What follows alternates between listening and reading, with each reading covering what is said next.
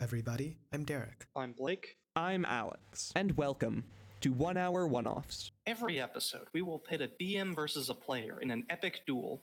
The DM must create a one off campaign designed for a single player that takes one real life hour to complete. At the end of that hour, no matter what, the session is over, and a winner is determined. We have a rotation of DMs and players, as well as settings and systems set up to keep each episode fresh and exciting. So without further ado, welcome to, One Hour One Offs.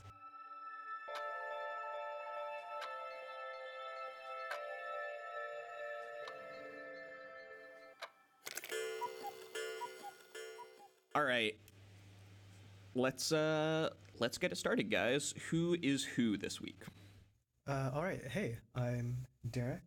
I'm DMing today. I'm Alex. I will be playing. I'm Blake. I'll be your moderator. Awesome. And to get a bit into today's system and setting, we'll be playing Dungeons and Dragons 5th edition, um, latest in, I guess, the long bloodline of Dungeons and Dragons. One of the more Yes, simple ones. very um, long. it's pretty flexible as far as everything goes. Standard D20 system. And setting wise, we'll be playing in. Thankfully, no AD&D. Oh, God. Yeah. All your female characters have lower max strength caps. Thanks. Is that a thing? uh, yeah, yeah, yeah. So for exceptional strength, like female characters of like most of the races cannot be as exceptional as males can. That's very.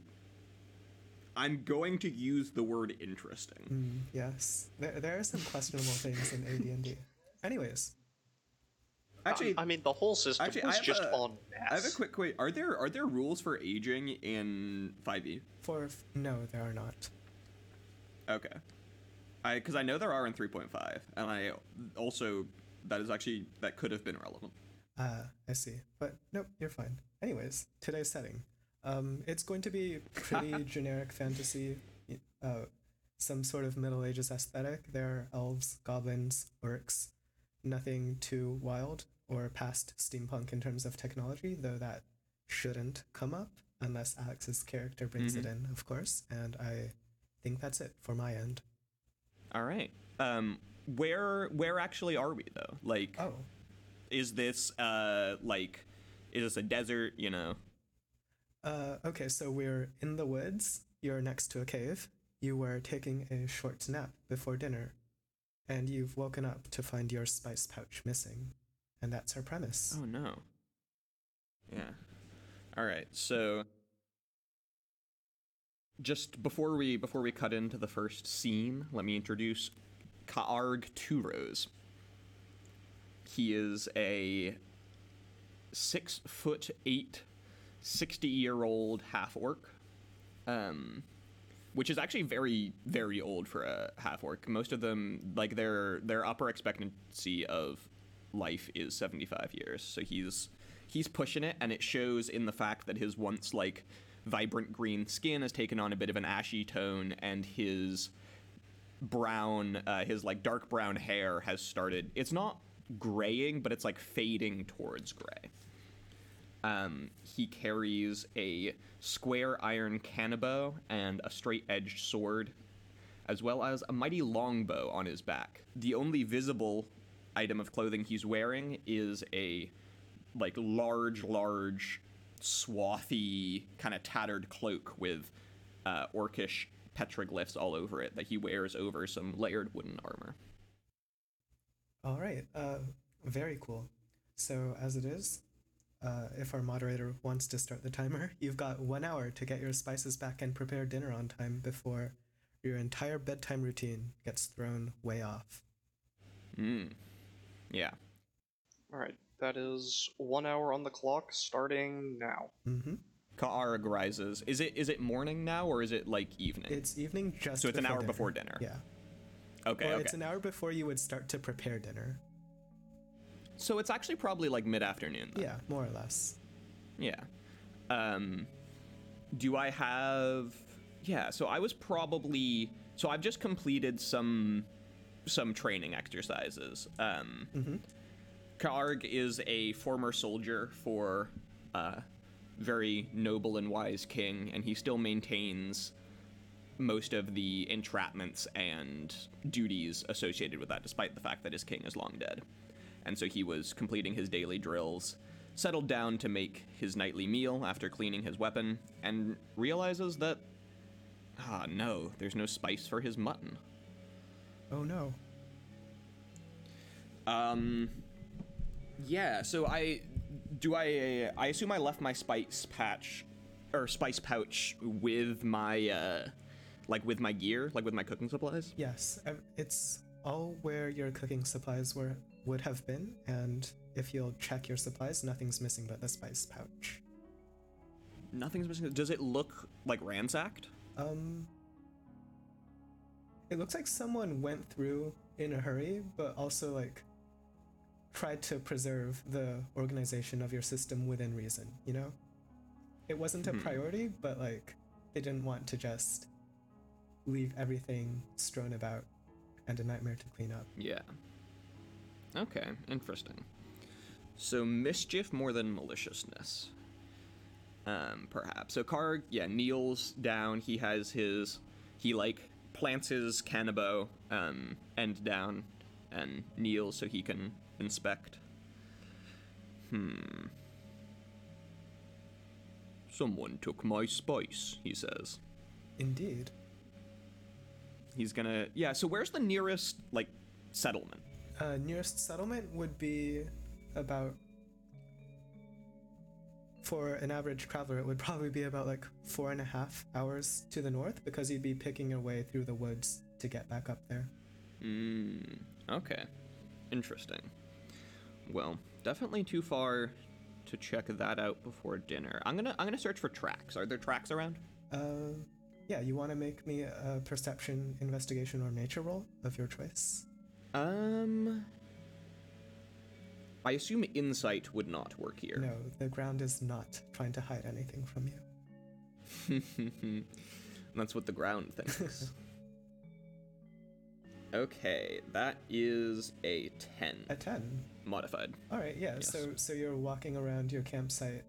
Um, the earth is relatively harder here, so it's a bit difficult to pick things out. But towards one of the edges, you do see, a sort of like deep pock marks in the dirt that have sort of filled in with soil, as if something with like long pointy legs, you know, was tapping its way through. So it's not like a traditional footprint. It's not like a dinosaur fossil footprint, no. It's more like But it doesn't it doesn't look like a foot, it looks like a like a poke. It's like someone took a tent stake out of the ground. Hmm. Interesting. Uh, do they do they lead off in a direction, They do. or do I only find They one? do. Ah, so I'll I'll I'll follow them. Yeah. All right, yeah. You you follow them for like less than like five minutes when they enter the mouth of a large cave, and pick their way up a wall Hmm. and deeper into the cave. And as they like go up the wall, transitioning to like stone, you can like see that they've actually kind of like broken into the stone and like left pick marks in it. Okay, so they like they they poked into the stone wall as well. Interesting. Yeah. Um, Kaarg is gonna is gonna stop at the mouth of the cave at first and just kind of ready his weapons and such. He was using the kanabo as a walking stick, like leaning on it a little heavy before. He just finished his workout and all his joints are kind of angry at him right now. So he shifts it so it's actually being held in his hand and drags the tip behind him as he walks forward. Okay, yeah. Your bow scrapes against the ground as you walk deeper into the cave. Uh, the gleam of the late afternoon sun fades, and torchlight flickers from deeper within while the air grows warm and humid. Alright, you pro- proceed Yeah. down the hallway, I assume? Mm-hmm. For now, yeah. Alright, yeah. Um, as you walk further and further down, like a soft chittering can be heard along with Actually, wait, sorry, before I go any farther, Yes. do I have any like any remnant of my spices or uh like spice pouch? um or like something that it was kept near in my uh, in my cooking supplies. Um, depending depending on like how you stored it, yeah, like definitely there would have been like some spices like powders on the ground just from someone opening up the pouch to like check what was inside it, right? Okay, yeah. So once I find the cave entrance, I'm actually gonna hurry back to the campsite. Okay. If that is okay. Yes, that's all right. and I'm going to reach deep within the folds of my cloak.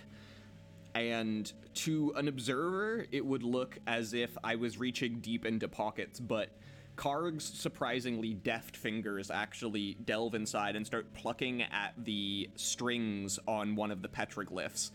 And as he unravels the signs that spell out dog in, uh, it would be actually be dwarvish script because orcs don't have their own Right. written language. Um, uh, it, it says dog in dwarvish script, and as he unravels the long string and throws it out into the air, two mastiffs form out of the uh, form out of the strings and land in front of them. Okay. Very cool casting flavor, by the way. You've got your string Thank you. mastiffs now. Yeah, well, I think they're actually real mastiffs, but You've got your real mastiffs now. yeah, and I would like to ask them to track the scent. All right, yeah. One of them like huffs the powders and kind of sneezes, and then. Are do your mastiffs have like any kind of personality? Um, he's actually so Karg has actually never met them before. Um, so he's gonna he summons them and he kneels down in front of them and he holds out the uh, he holds out the like collection of powders in his hands. All right, yeah. They're they're clever Trap, enough to like noble get your beast. point. So like this this dog sneezes and like nudges its friend, and they kind of plod off towards the direction of the cave. He uh, so he's never met these dogs, but he does know whose they are, and so he like very reverently leads a hand leaves a hand on one of them and thanks them both for their help. Right, yeah. It's reassuring to you to touch this dog. Yeah. All right, so you're going off into the cave then. Um, they head up to the, I guess, bend in the hallway that I mentioned previously. Soft chittering, bubbling noises deeper within, and they, they're about to turn the corner. Are you gonna do anything about that? Um, so they're just ahead of me in the cave. How much? How much farther ahead of me are they? That's up to you. Um, I'm gonna say that they like start. So we we get to the cave and the uh, the smell gets a little stronger, and they get excited and start to run ahead. And as they get to the corner, uh, Kaarg is going to whistle sharply and repeat. Uh, he he basically barks out "heel" in Orcish right. to to get them to walk with him and Yeah, instead. one of the dogs kind of like drifts a bit around the corner as it scrabbles for purchase on the like wet stone. But like, yeah, it like spins around, and both dogs do plod back to you. But deeper in the cave, you can hear like a more frantic chittering and like yeah. s- sort of like sibilant whispering that's going back and forth between something inside. As we walk forwards, I say to each of the dogs, uh, a careful step saves many lives. Right, yeah, so you step around the corner and you see this room. So a hot spring burbles up from beneath the center of it. Uh, the strange pockmarked holes gouge a path up the wall and into the next hallway. Four slimy figures stand in the middle of the spring. Fire newts. Um, one is painted with flecks of gold, and they're all kind of in a state of disarray because each is like scrambling to equip its gear, you know, and put on its armor, grab its helmet, grab a spear.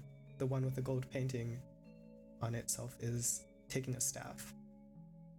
So they're using tools. Oh yeah, absolutely. Do I do I know fire newts to be sentient? Um, yeah, it's reasonably common knowledge. Okay. Yeah, I'm going to. So I'm going to take in like one motion. I'm going to remove my uh, remove my cloak and throw it to the ground next to me. Um, he's revealing for the first time the full adornment of Karg's armor. He's wearing slatted wooden armor, each slat lined with the fur of various animals. Um, he straightens his usually hunched back to his full 6'8, 280 pounds, and calls out to the fire newts. Thievery is the sign of cowardice. Who steals from Ka'arg? All right, so the like four fire newts kind of like freeze, and in unison, like three of their heads swivel, and they like affix the gold painted one with their like bulgy eyes, you know, and like kind of wait, and everyone's like kind of frozen for a moment, because this newts are they they basically like come up no higher than your chest, right? And they all look pretty intimidated, Yeah. and then eventually the gold newt hisses out at you. So, another victim of the doctor. Well, it was not us who dared steal from you. Aid me to right this wrong, then.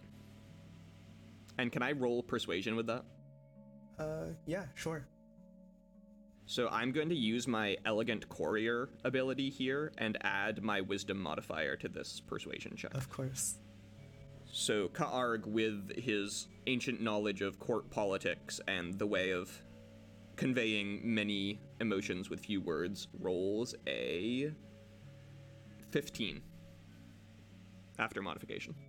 All right. Yeah. So the uh, the gold newt has been like taking this moment to like commune with its fellow newts and like uh, sibilant whispering that you can't really understand, and then it like stops and like looks at you, and it like takes you in, recognizes that you're a samurai, ha ha, and it says, um, "Hmm, yes, we too have suffered the machinations of the evil Dr. Van Zelfish.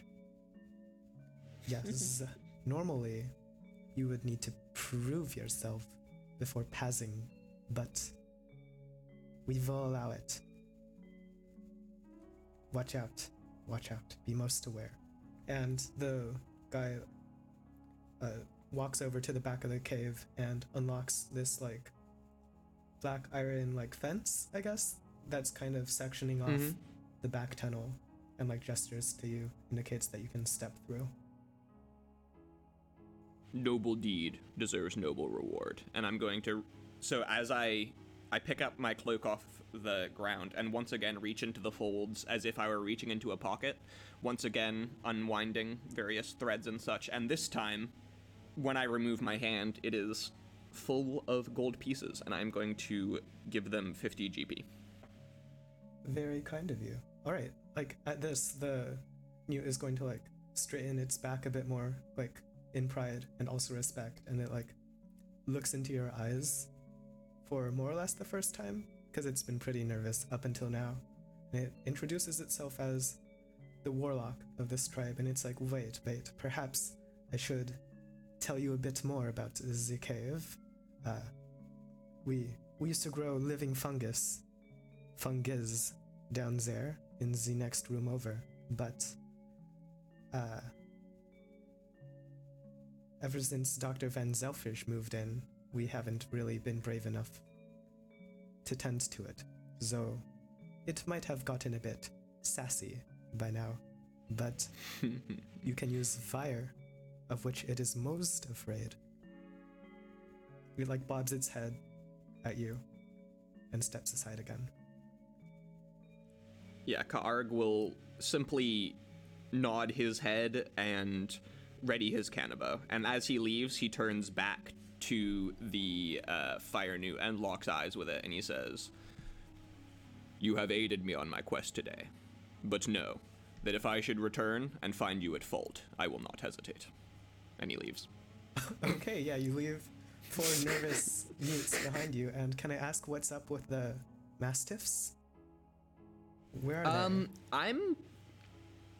Hmm. I'm gonna whistle and have one of them sit at this entrance and bring the other with me.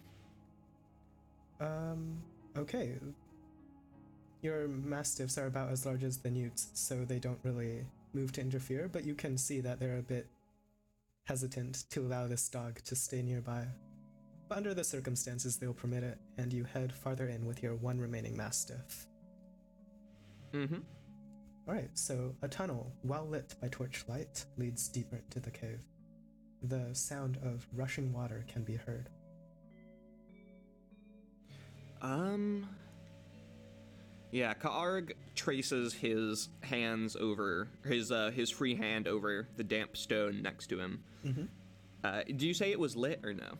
Yeah, uh, this this tunnel is still well lit by torches. They're like set into braziers into the walls. As he walks, he so he's tracing his hand along the wall, and once he comes across a brazier, he's gonna take the torch. All right, yeah, you yoink that torch. It comes loose easily. You estimate that it's got like it's it's like a piece of wood, like with a cloth around it, a rag essentially soaked in something. Mhm. But you observe it and you can kind of estimate that it'll last you like another good like six hours. Okay. Cool. Yeah. Um, as I go, I'm also going to. So it, this time, the petroglyph isn't in a place where I can reach it as if it looks like I'm reaching into a pocket. So he's just like plucking at the strings on, like right over his uh, left breast, and uh, he doesn't fully unravel it, but he gets it ready. Right, yeah, plink plunking, I guess, bounces down the hallway as you walk further in. And eventually you Yeah. come to a wide, pretty cavernous room, and like a river goes all the way through the middle, left to right. And on this side of the bank, you've got like torches, you know, going along both walls until they hit the river, and then the far bank is dark. Hmm. How far away is the far bank, Uh, river is like approximately? It, it's pretty sizable, actually. It's like a good hmm, 20, 30 feet wide. There's like white froth Okay, against the so I wall. can, Mhm. I can actually see the opposite bank then because I do have sixty foot dark vision. Yes. You. Oh, if you can see the opposite bank with clarity. Dark vision treats dim light as normal light, correct? The eternal meme. It treats it is as low light and I can't see color. Yes. Okay. Yeah, then you can actually see that there's like yet another tunnel on the far wall that goes deeper in. And against the wall, you can see like braziers with torches set into the wall as well, but they are unlit. Yeah. Um. So what does the so the the river looks to be moving pretty quickly, right? Yeah, it's like roaring. Is there anything other that's not made of stone on the opposite uh on the opposite end? Anything not made of stone. Um, Yeah. there's like silt in the like eddies like nearest to the shore, but that's arguably still made of stone. And of course, you've got this torches set into the walls, yeah. but nope, everything is stone. Oh, so the the braziers are on uh things set into the wall though, right? Yes. Okay, I'm going to. So Ka'arg looks at this for a little while and then sits down and meditates briefly and remembers a time where he was fighting for his king and they were backed up against a wall or uh, backed up against a cliff. And they all thought they were you know this was going to be the end of it. The mountain giants were closing in. And instead they all took great ropes and threw them uh, to trees on the opposite side and swung down to a lower cliff face and lived to fight another day. So he is going to take a not the one he originally grabbed, but a different thread. And as he pulls this thread, it actually just expands into a 50 foot rope. And he's gonna make a loop of it and try and catch one of the braziers on the other side with the rope. Okay. Um, make me a thrown attack roll, improvised weapon. Uh, since you've done this before under duress, I'll say you have proficiency. Cool. Um, so how how ex- what what actually are the rules for doing that? So it's improvised, so it's 1d20 and it's thrown, which is plus strength. And since I'm giving you proficiency, it's plus proficiency. So basically, just make a thrown attack. Like if you've got a javelin, it's Okay. the same roll. Yeah, I have hand axes. Yeah, same. Okay, that is a 10 after modification. Yeah, you you cast your rope across the gap, but you can't quite manage to hook one of the braziers. It Hmm. like falls into the water, Um. and it's like kind of kind of a hassle actually, like pulling the rope back out, but you manage it. Yeah. Okay, okay.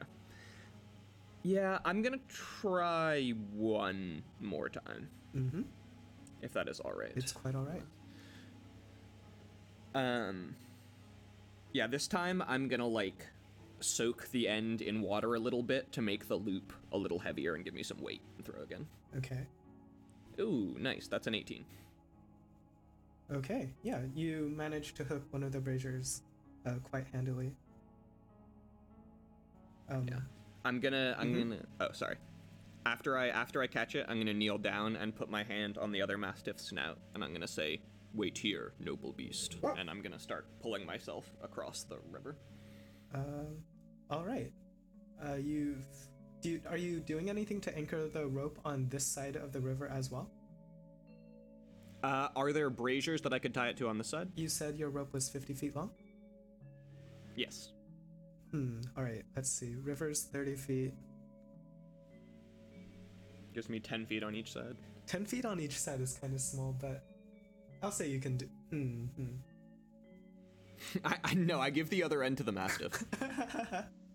uh, what's a mastiff's strength score? Do you happen to know? uh, I actually don't have it, but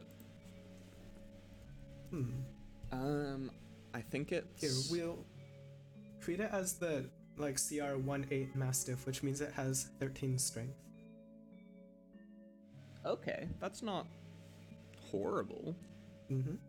And this, so is this like a generic mastiff then, or is it like some kind of holy mastiff? I believe it is. Okay. Yeah. You, you've got like a cloak of handy things or whatever it's called, don't you? Yes. Yes. Yes. A robe of useful items. I was basically right. okay. All right. So you're pulling yourself across the river quite quickly. You reach a point where your feet won't touch the ground, and I'm going to need hmm. an athletics check from you, and then one from your and then the mastiff. Yeah.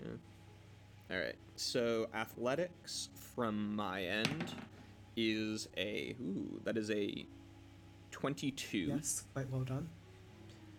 Can I sit? Can I consider the mastiff? Uh, so it's not a special mastiff, but it is a war dog. Can I consider it trained in athletics? Yes, I would say a war dog can be trained in athletics.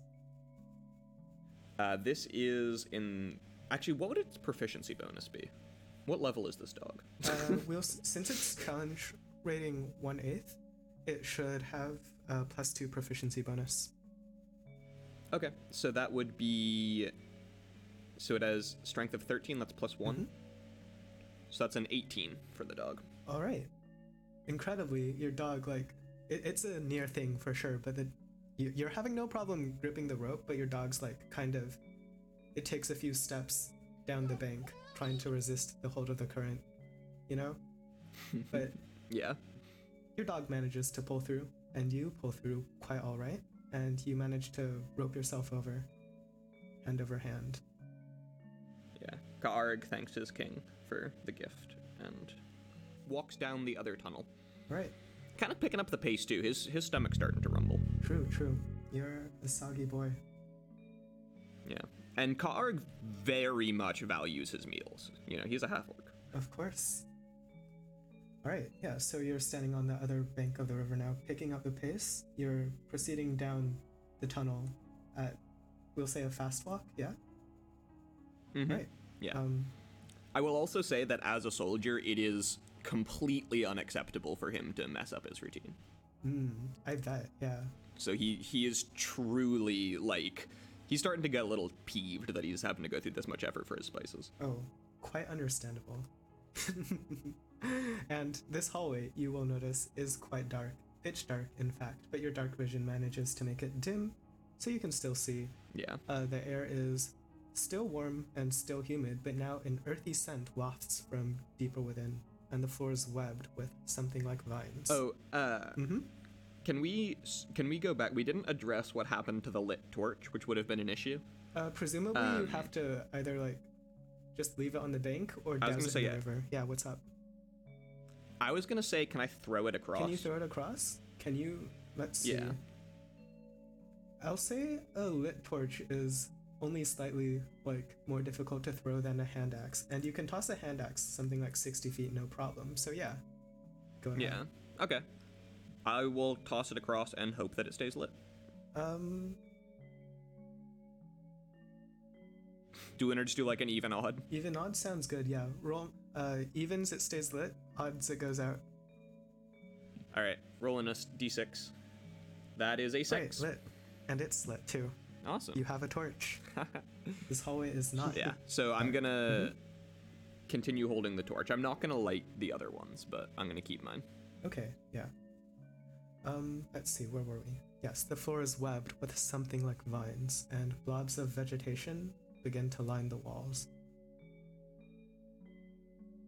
Um, I'm gonna like reach down and pick like pick at some of the vines and kind of rub it between my fingers. Right, yeah, it.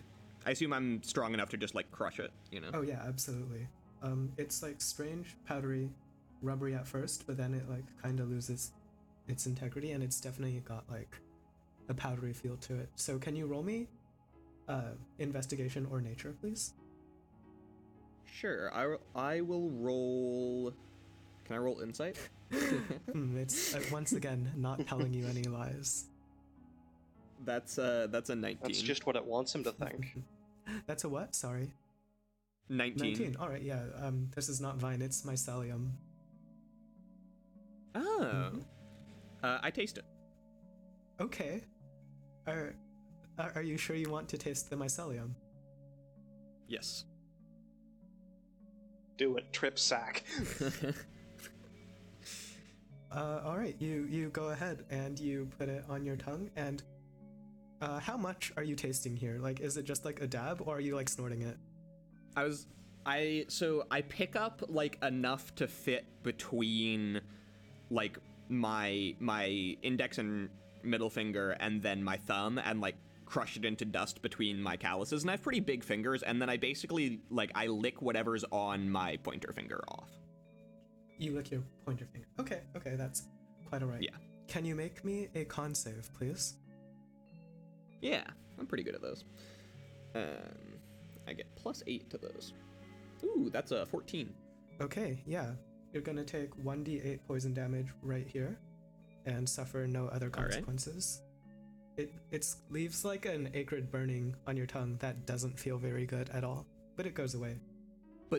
But does it taste okay? Is it like is it like good burn spice or like Once once you like power through like the actual like burning sensation of like some kind of like reaction, it's it's got like an interesting like taste that falls somewhere between sweet and bitter, and it reminds you of like a soup you had once in a land far to the north. Yeah, I'm gonna Seven damage. Okay, sweet. Uh I go to 117. Uh and Jesus fuck, I'd forgotten to look at your hit points.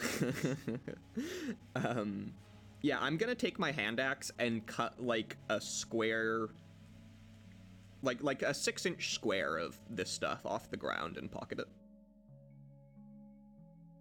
All right, yeah, you do it. And then I'm actually gonna like pull put on a light jog down the tunnel. Put on a light jog. All right. Yeah, just uh As you pass by one of the like larger fruiting bodies of the fungus, like you manage to see it like quivering with something like anticipation, like maybe half a second before it explodes and covers you in spores. Could I get another con save, please? Sure. That is a natural 20. Woo! Okay. Um, you're gonna take. I'm gonna, I'm gonna take a picture of this one. Congratulations. Yeah, you're gonna take half of 8d6 poison damage. So that's a fireball of poison from Blake, please. so 4d6, or should I roll 8d6 Uh, and half of it? 8d6 and half it. You roll. Yes, yes. It's numerically halved, Okay. not dice halved. But- In the timeline where Alex fails that save, they take the full 8d6 and suffer, Yeah. you know, other things. Some other stuff. Yeah, as a treat. So full is 28, you'd take 14. Okay. Yeah. Karg is instantly like blinded by the spray of spores that fills like his mouth and nose and he doesn't like fall to his knees but he puts his hand on the wall and like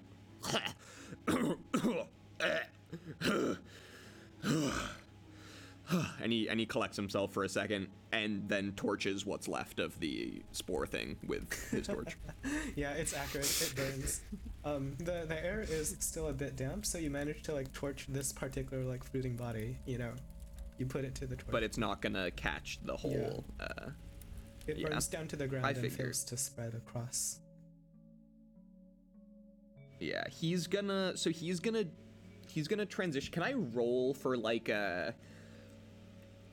Would it be perception if I want to like move with purpose, but keep my torch outstretched in front of me and just burn any of these things as I come across them?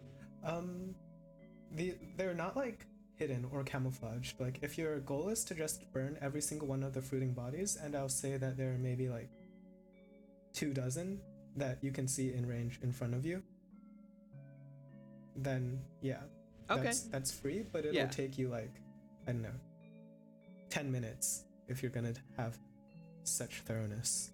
Okay. Can I can I roll to like to speed that up with the thoroughness? Um, like, wh- what are you doing to speed that up? Are you like hitting it really fast with a torch? Are you like So I'm actually gonna I'm gonna channel some uh, sword exercises, and a lot of the training that he did. Uh, it's very similar to like real life kendo, where you move backwards and forwards in straight lines while doing strikes. So he's gonna get into his sword fighting stance and just advance down the hallway while striking like right and left with the torch. Ah, I see. Like there's like machete explorers, but like with a torch. Yeah, exactly. Um, I was a little disappointed for a second. I was imagining you just like striding up and down the hall, whacking everything, screaming "men" the whole time. Basically, uh, man. I, I love kendo. perfect. Okay, yeah. Um, I'll let you speed that up. Um, your background is giving you some kind of benefit here, right? Let's say Yeah, I- nature I with am a soldier. advantage to do this efficiently. Okay. Uh, first one rolled from natural 20 to 8. Unfortunately. Oof. and the second one was a 9. That's hilarious. Um, Alright, you- you- all you- but then I add. Uh, so that's a un, that's a modified 10. Okay, it's not particularly efficient. In fact, it's kind of inefficient, but your enthusiasm makes up for the difference and it takes you 10 minutes anyways. That's fair. I'll I'll accept that. Yeah, and you know he likes doing it this way. He's like, at least I'm getting some practice in while I'm fetching this. Of course, of course. Do you want me to drop time off the clock, or Um, yeah. Uh, Yeah, I think it's 10 minutes was mhm, the. Karga's losing 10 minutes before Alright. his routine is out of sync. All right, what's at the end of this hallway Into here? this hallway. Alright, yeah, so it like opens up into a room and it's pretty much like an overgrown like cave. Somewhere between cave and cavern in terms of size. In the absence of the fire newts, the fungus has actually developed a life and civilization of its own. It's also kind of hostile to you, and you can see like small fungal men like s- hissing, screeching at you before like stepping back and fading into like walls of like yellow green flesh. worth noting, you got about 15 minutes left on the clock. Karg is gonna. Karga's getting pretty pissed off now. He's gonna the the patch he prepared earlier. He's gonna rip off his chest. It is a uh, it is a lamp filled with oil, and he's gonna dump the oil across his kanabo and light it on fire. Okay, you have a flaming kanabo. And he is just gonna let out an orcish bellow of rage and charge this fungal civilization. All right, yeah. So so they are utterly unprepared. Well, no, they're like kind of prepared. They heard you burning your way through the hallway, but yeah. So you can see like maybe like fifteen of these. They're vegepygmies, so I'm gonna call them vegepygmies. Got it. Like fungal men like screech, and like run like away from you, and like five of them like step forward with a chief, and they're like facing you down in the middle of their burning village, and the chief is like gesturing at you, but and like letting off clouds of spores, but like you can't really understand it beyond some kind of, you know, anger. Is this uh is this an actual attack or am I just stomping them? Um, they're they're like all like gesturing and like letting loose spores and like shaking their fists at you, and the chief like kind of reaches into one of the like mounds of fungi and like pulls out a spear that forms itself from mycelium in his fist. But this is them trying to like scare you off. Okay, no, I'm just gonna burn the place down as I run through. All right, yeah, they're actually unwilling to fight you because you've set everything on fire and they hate fire. So, yeah, as you like step closer with your like huge flaming spiky club. If I remember Kanabo right? Mhm. Okay. It's uh yeah, so his is square. Right, right. Is Important the only feature. unique thing about it. hmm Yeah, they like scatter as you grow closer and like run off into the darkness of the next tunnel. All right, you've burnt your way through the fungal village. Mm-hmm. And do you want to proceed further down? Yeah. All right. Yeah, as you walk, like you like see about like half the village. not, he's he's not he's not walking. He's continuing his full on charge. All right, you're you're sprinting down the tunnel then, and like pressed up against the walls, Yeah. you see like different frightened vegepygmies who are like unwilling. I'm also gonna use a charge of fighting spirit, uh, which gives me advantage on my next attack, and I get 10 temporary HP. Yeah, like like I said, the vegepygmies are pressed against the wall, but like what as you're like passing the chief, recognizing him, he's like he, he like runs further than anyone else, first of all, but like he recognizes that your speed is inherently higher than his and like steps back to let you pass, you know? But like as you charge past him, like he does reach out and like try to land a swipe onto you with his spear. Uh, I will. Can I just? Yeah, I'm just gonna crush him against the wall as I run past with the kanabo. Okay, yeah. Um attack roll please. That is a natural 20 with the first one, and an 8 with the second, because advantage. Okay. Yeah. So, nat 20. This guy stabs you for nine piercing damage with his fungal spear, and then you proceed to. You said 18 piercing damage? Uh, no, I. 8 was the second roll because I have Uh-huh. advantage, and it deals. Uh, so it's advantage, so I double the dice. So it's 4d6. Oh, it's a crit, so you double 5d6 the because I'm an orc, Yeah. though. Yeah. So I deal 5d6 plus 4 because I'm an orc, because I get savage attacks. Okay. Yeah, I'll give you another 5d6 of fire because your club's on fire. Uh, we're at we're yeah, so it's like twenty plus. We're we're like over forty damage. Okay. I'm gonna stop Yeah, you rolling. needed 33 to put this chief down, and he is weak to fire too. Or they're weak to fire, I should say. Yeah, so you pulp this chief against the wall, and there's like another explosion of spores too. But they all go up in fire before they can really menace you. Alright. And you're there. The flaming ruin wreck of the chief slides down the wall. I'm gonna grab it. Okay, yeah, the other pygmies like flee chittering like back towards the burning village. You grab Yeah, I, I just run forward, holding the body of the chief in front of me. All right, you run forwards with the body of a chief in front of you. Um, as you keep sprinting down this tunnel, uh, torches once again begin to light the walls, and you come up to a large nautical wheel type door.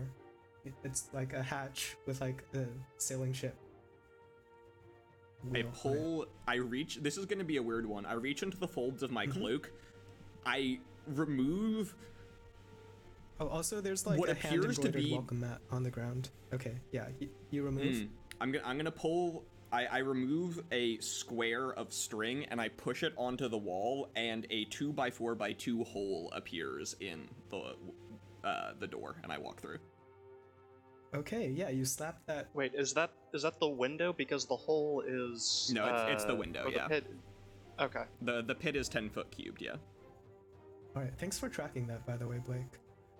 I do not know everything Yep. in the I, I've had, yeah, I've had your session notes and his character Yeah, I can I can see time. you cross-referencing. So thank you. I'm running out of time. Yeah, Let's you go. you step through the door. Um, you step over the welcome mat. So you like pass through your window that you've created in this door that you did not open. Did and you come across a large, very large, surprised lobster. Yeah. Alright. Um, in the back of this room, there's a Ah. lobster-shaped robot suit. Um, there are bookshelves, and there's like a lobster-shaped dog bed for lobsters.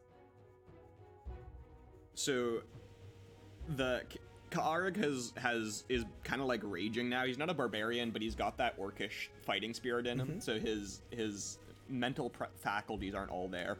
He just goes spices. All right, and the the lobster like kind of screams and like makes for the robot suit, and he's like, "Oh my god, oh my god, this is this is horrible," and he's just scuttling. Can I roll initiative? Um, yeah, sure. Initiative, please. That is a thirteen. A thirteen. Okay. Mm-hmm. All right, and our lobster actually did roll a natural twenty on initiative. Oh my god. Yes, indeed. So as their action, they're going to scuttle over to their robot suit and climb into it, and the whole thing seals with like the hissing of steam and some like clinking mechanical noises.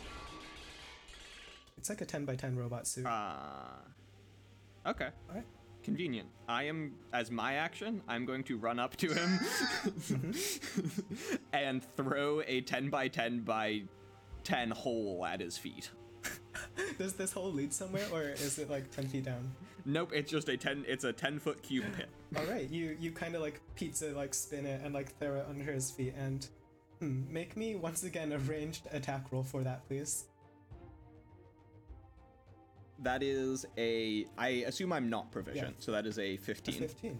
All right. Um, I'm gonna give him a dex save against this, and that is an All right. 11. Yay. All right. So like the robot suit like kind of lurches to the side and almost makes it, but then the pit like opens up and like half the robot lobster like falls into the pit, and the other half follows, and now you've got a prone robot lobster suit in a pit, mm-hmm. And like just sticking And out it the tries top to of the get up. hole, Boy, oh You've boy. got like antenna. Attacks of opportunity. Okay. And that's your action?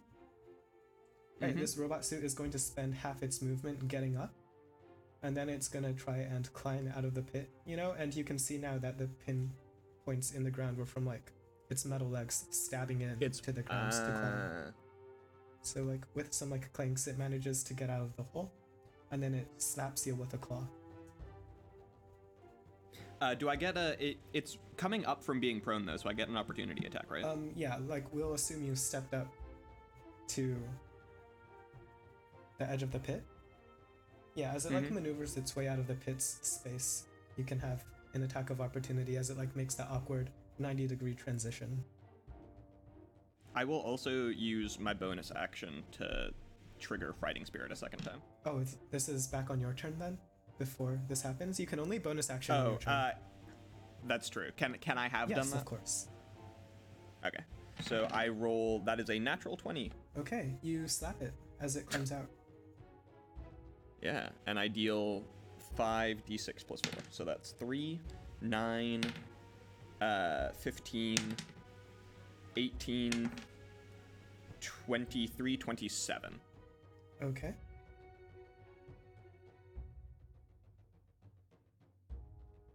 Oh, and I get a bonus attack action because I crit and I have great weapon mastery. So I get to attack it again. Um, I don't think that happens Oh on no, that's a opportunity bonus action, so that would be on my Yeah. turn. You're right. You're right. Also, where are you getting 5d6 from? Sorry. Blake can pause. Uh, so Maul, Uh, 2d6 plus 4 doubled plus 1 damage die on yeah, crit. because half Oh, orc you crit again. savage attacks. Okay, Yeah. okay, sorry. Proceed. Yeah, and then the great weapon mastery bonus attack is triggered on crits. Mm-hmm. Right, but on your turn. Alright, so this guy finishes climbing out of the pit and misses you with the first swipe of the claw, comes back with a second, and bops you for 10 bludgeoning damage. Uh, that is just gets eaten by my temp HP. Alright, back to you. Yeah, I'm going to. So as it like. He swings at me and it like just bounces off my armor, and I'm going to. I, I'm just gonna take a. Just like big old like straight behind the back and as hard as I can over his head, and I'm gonna use my Great Weapon Master minus five to hit for plus ten Okay. damage. Aw, I rolled a two. so that is a. So I get, I get a five. Uh, that is not quite going to hit, and it bounces right off the brassy carapace of the lobster. yeah, that is my turn. Uh, 10th level fighter should have multiple attacks, I think. Oh, you're right. I forgot. I, I- yeah, I haven't played a martial character in a long time. I'm gonna swing at him again and do the same thing. So the first one bounces off, and I'm just gonna re-holster it and let fly. Not one. All right, yeah, that's, that's gonna do it. You like, you like fumble your weapon and like drop it, and you kind of stare into like the Robo Lobster's eyes for a hot sec, and like bend down to pick it Mhm. up. Actually, can I action surge instead? Yes, you can. All right, third time's the charm, baby. We're going for the minus five to hit for plus ten damage. Okay. Yeah, so it bounces off a second time. Can I say that it like dents it a little, but also sends like one of those really annoying shocks up his arm where he, like you, where you hit metal with a metal hammer, Yes. and he, it really Yeah. pisses him off. The vibration is so uncomfortable. So he rolls again. He rolls a nine, so minus five is four, plus eight is twelve. Mm, That's not gonna do it against this lobster. All right, that is fine. Yeah. He takes his three attacks. It's four attacks because you're taking the full attack action with action surge. Oh, I I have I don't think I've ever played a fighter in 5e. Um, this time I'm not doing the minus five to hit, and I get a 12 again though, so it does not matter. All right, that was truly unfortunate. And like the lobster like sees you like flail at it, four swings in six seconds, failing to land a hit, and a voice comes through, modulated by speakers, and it's like, "Ah, everything okay over there? Why are you doing this?" And it like, kind of like rocks back, and kind of like tries to back away from you maybe like create 15 feet of Mhm. space. Okay. Um, so it backed away. I get another opportunity attack, right? Yes, you do. If you choose to take it, it's like trying to disengage presently. I will. Okay. Absolutely. Um, that is an 18. All right, that is going to hit. That is 2d6 plus 4 is 9 damage. All right. You pump 9 damage into this lobster shell. All right. Yeah, so like as you take the attack of opportunity and hit it, this thing manages to create its 15 feet of space and seems resolved to finish this fight. And kind of hits you with a huge jet of lightning. And can you make me a dexterity Ooh. saving throw, please? Yes. And something I forgot to use earlier is if I fail this, I can retry it because I am indomitable. Yes. But I got a 15 minus 1, I get a 14. Oof, you needed a 15, my guy. Do you choose to re-roll that? I I will re-roll that, yeah. Go ahead. Nope. That was a 7. Unfortunate. Right, you All you're good. going to take 51 lightning damage from this. All right. So I go down to 52. You're bleeding. So, strictly speaking, we are out of time, but this is also combat. Combat, like so every round is like 10 seconds. If we wanted to, Yeah. yeah. I was about to say if we wanted to stretch this a little. Okay, bit. so we'll say we'll say that like at the end of this fight will be the conclusion of the uh the hour kind of thing. Okay. That sounds fine. Like one way or another. Mm-hmm. Okay.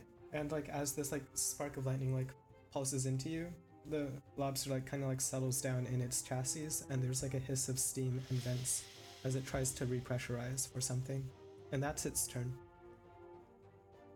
Yeah, Karg is just gonna. So he takes the blast of lightning and it, you know, it, it sends burns all along him. I imagine it singes parts of his armor and stuff too. Um, and he is just going to scream in pain, and once again charge this, uh, charge this lobster thing. right, you re-engage. Uh, yep. So first, I'm gonna use fighting spirit again, so I have advantage on my first Okay. attack.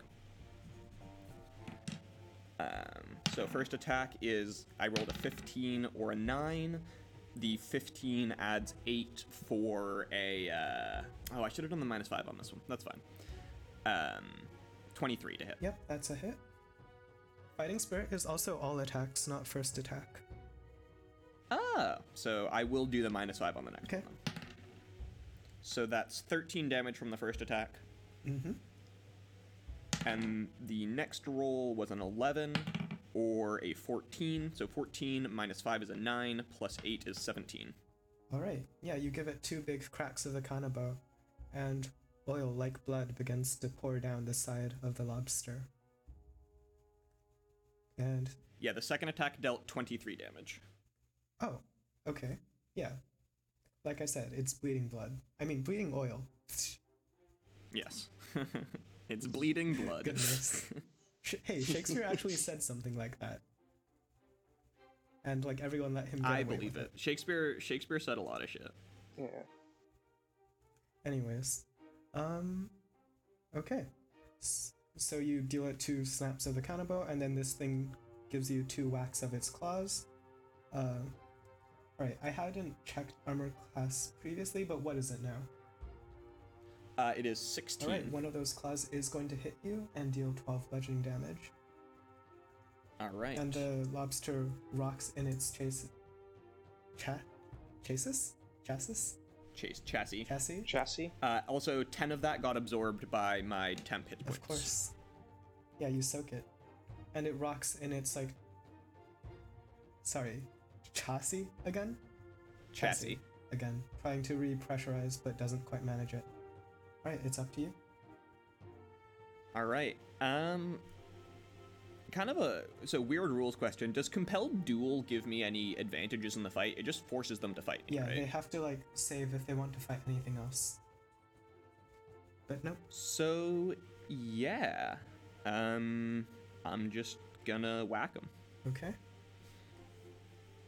Um, this time I'm going to expend a a proficiency die, um, and use a pushing attack Oh, a superiority dice. to superiority Or dice. Yes, sorry. Okay, yeah, you're good.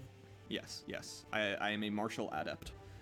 Um, so when I if I hit, so if I hit, sorry, I'm gonna do that. Right. That's that's how this works. Um, so first one, I first attack is a 17 to hit. Yes, you're good. Um, and I will expend my superiority die. He has to make a DC 16 strength save or be pushed 15 feet back. Alright, that is going to be a strength save. With a 9, it is not going to quite do it. All right, so he takes uh 12 damage and flies back 15 feet. Alright, he takes the 12 damage from your impact and is stopped by one of his own bookshelves and flies back 10 feet. And we'll say the last 5 feet gets pumped into another 5 damage onto him.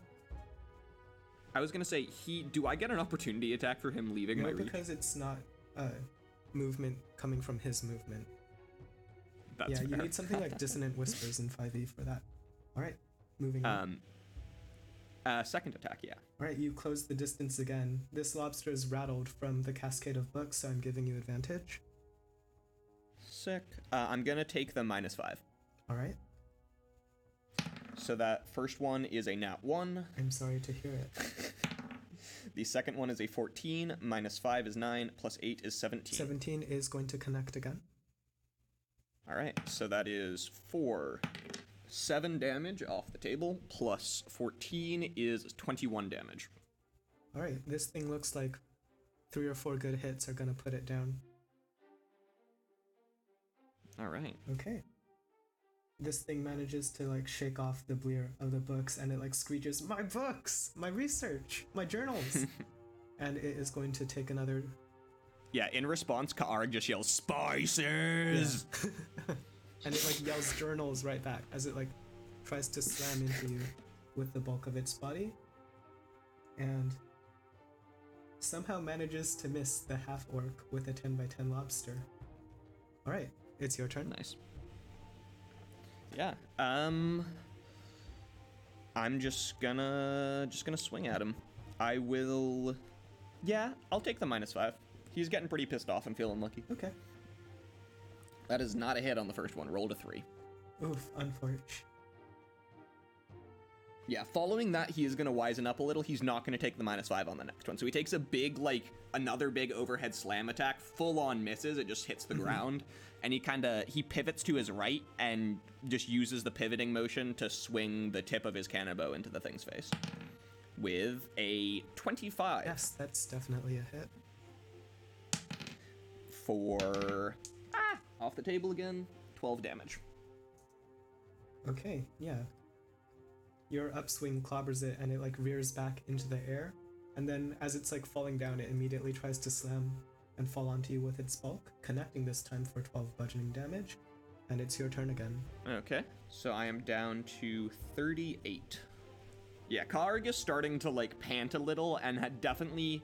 I actually don't know if he's bleeding because most of the damage was from the lightning, which would have just burned him. Ah, yeah. but he's I like, say bleeding when things he's got are, like, burns half health, over- but like you, you can like be Yeah. visibly hurting. yeah, he's like, he's. I'd say like his left arm is like sixty percent covered in burns, kind of thing. Like he's not looking great. Um, he comes in, rolls a fourteen off the bat for the first attack. Not going to do it.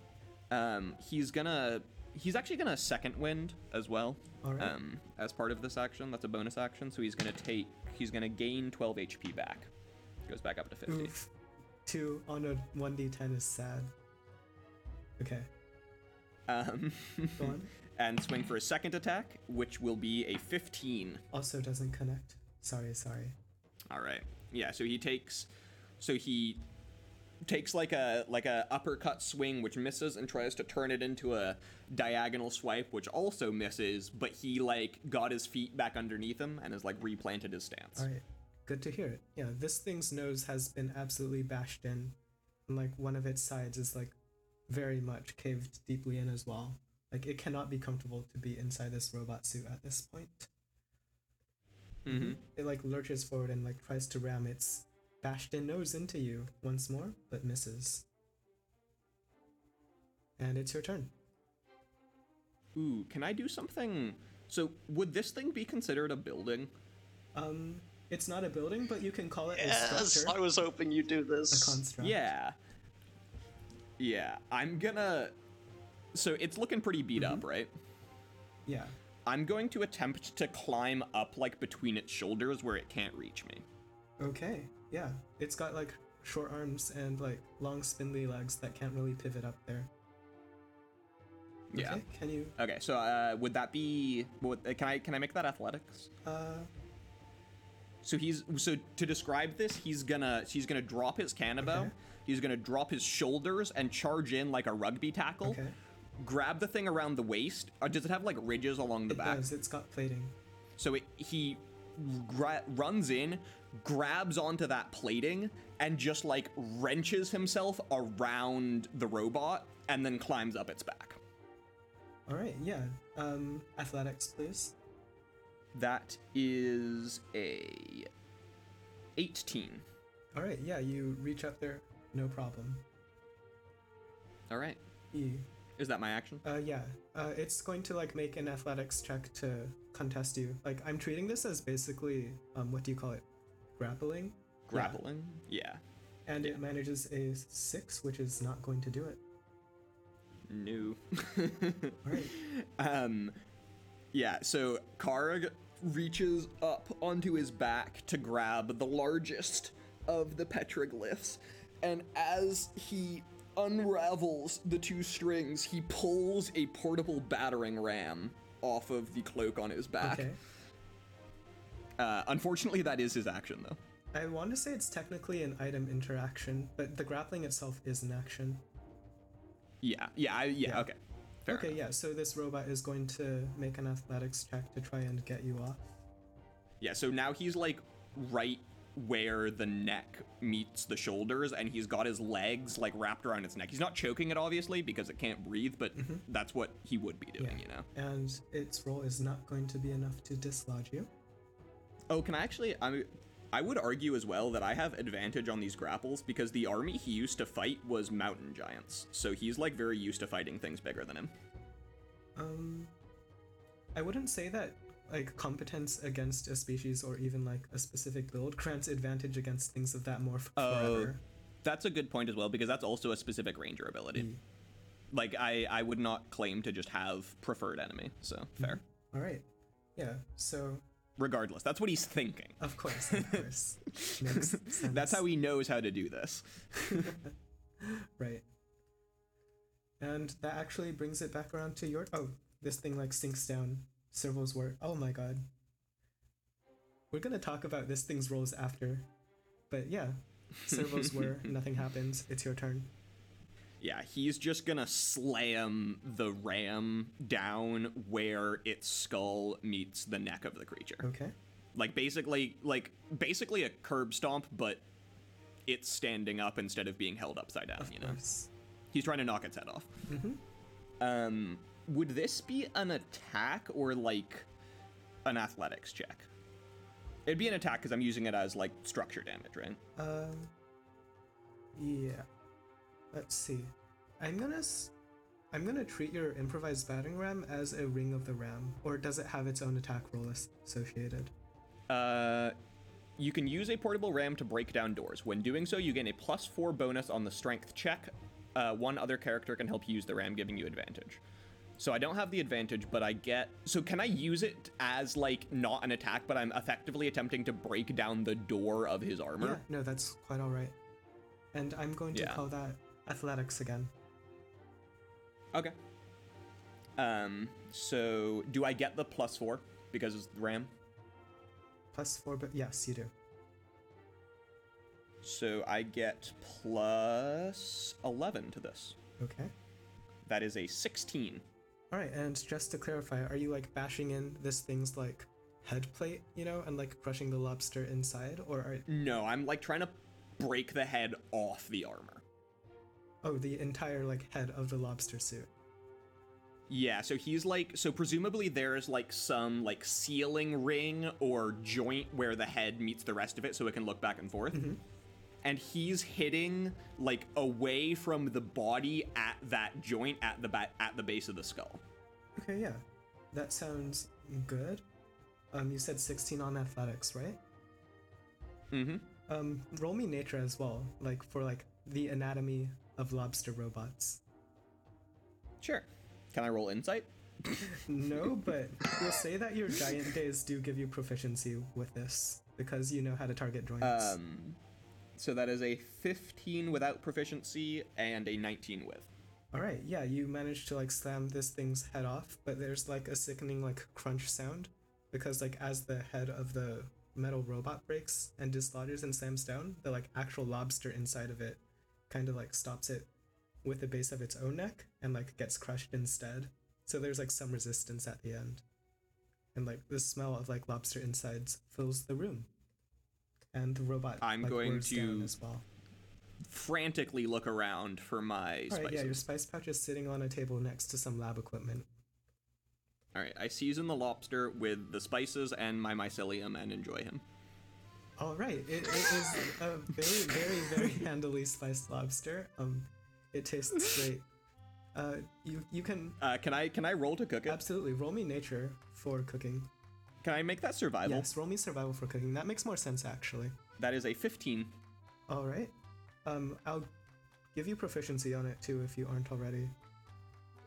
I am not, so that is uh, 19. Yeah, okay.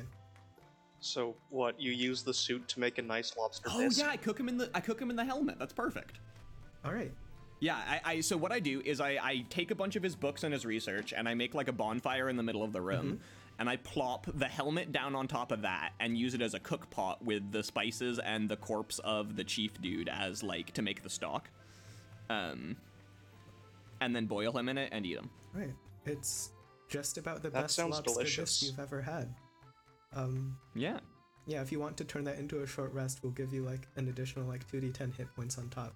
But since you do have your spice pouch back, and since you have had dinner in time, I think we can say that you have, in fact, completed the session successfully. Yeah, he's gonna. So he he gets his meal and he's like, oh, right on time. He takes a short rest, recharges all of his abilities, and then just beats his way out again, collecting his dogs, and goes back to his camp. Alright, yeah. You like rampage through the village, you greet the fire newts on the, your way out. They're like, oh my god, thank you so much. You collect your dogs. Did they treat the dog okay? Uh, they, they basically like ignored your dogs. They didn't have Okay, like the gumption acceptable. chutzpah to approach the dog, you know. So they just kind of like Yeah. let it be there, gave it like bulgy-eyed glances of concern. as I go back, I whisper the command words and mm-hmm. reweave my various items back into my cloak. All right, yeah, you managed to put everything back into your cloak too. Nothing has been lost permanently. Awesome. All right, you make it back to camp in time to finish the rest of your routine, and you are a happy camper. Yeah, he does a four-hour meditation after every dinner, which is why he has to eat so early. Makes sense, makes sense. And boy, does he need the meditation after that encounter. All right, but we're getting into post-show discussion. Thanks for listening, guys. Yes, thank you, everybody. It's been a really good time. Mm-hmm. In addition to our three GMs, I would like to give a big thank you to Lyrica Yanaway and Casey Ahern, our editor and manager. I would also love to give a huge shout out to Dana Bulger for being our additional outside help in the editing sphere. As for our logo, if you like how that looks, and boy is it snazzy, you can find a link in our description to the awesome artist who created it. As always, thanks for tuning in, and happy adventures.